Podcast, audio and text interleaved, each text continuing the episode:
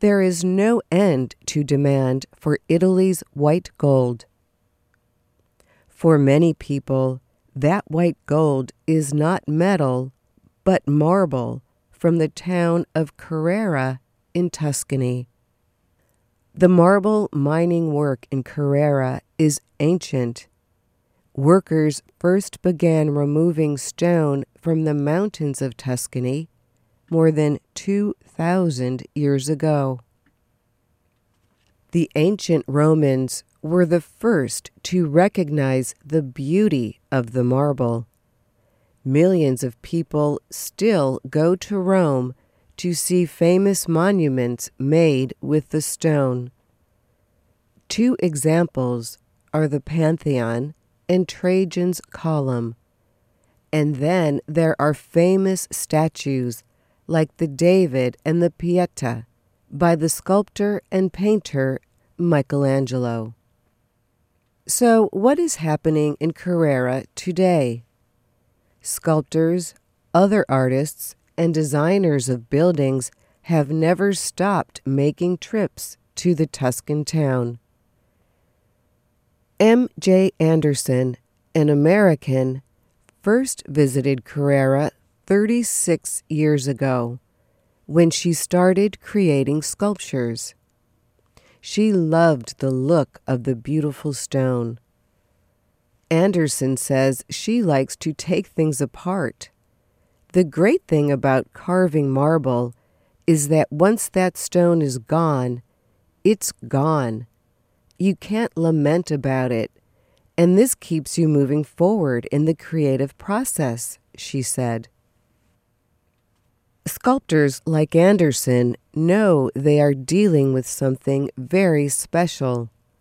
There's no surprises when you're carving it. The molecules are put together very well, and there's so many different kinds of marble here. That's what's so special. That is what is bringing in orders and big money from all over the world. Carrara's marble is in great demand in the Arab world and in countries like China, India, and Thailand. Buyers want the material to use in the rooms and floors of their homes. Others want art made of the stone. For example, a few years ago, a request came for a huge block of marble to be used in a massive statue of Buddha. An increase in the building of mosques and Islamic centers especially in the Arab world, has meant even more demand and big business for some marble companies. The Saudi bin Laden Group, one of the world's largest builders, got control of 50% of Marmi Carrara in recent years. Marmi Carrara owns a third of the marble quarries that are operational in the area today. Just the name Carrara basically says it's the world's best marble. It is the most beautiful. It has a centuries long history of being the best marble in the world, and people come here looking for and wanting the very best, Anderson said. What is new is that the demand is moving away from the traditional markets. Anderson noted that for a long time, Italy's white gold has been shipped to American buyers. Now, she said, the buyers are from the Middle East, and they are the ones taking the marble.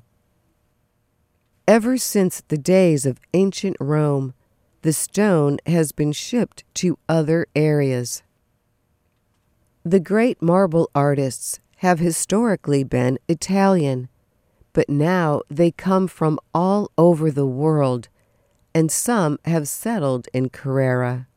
Students like 19 year old Shitong Zhao come to learn and take their knowledge home. He said his love of art, painting, and sculpture brought him here from China, and he set his sights on studying at the Academy of Fine Arts in Carrara. Working on the marble may be a labor of love, but it is no easy work, Zhao noted. Learning to carve the marble is not the only difficulty. Removing the stone from the mountains has been a problem for hundreds of years. Modern technology has made it easier.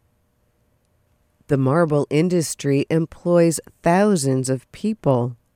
For those who labor inside the mountains, it is sometimes dangerous work. The marble mining is also affecting the countryside.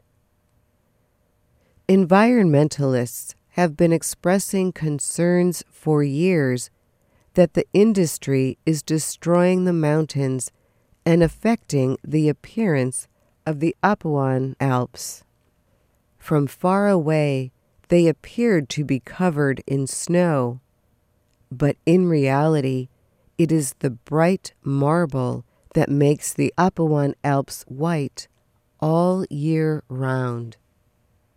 It's beautiful to see the quarries. They're fabulous, the way the light hits these walls of marble, said Anderson. Admittedly, she notes, the environmentalists are right to be concerned. Of course, marble does not regrow. It's not sustainable. It was made billions of years ago Marble is being taken out of here so fast that entire mountain tops are disappearing, she said. I'm Dorothy Gundy.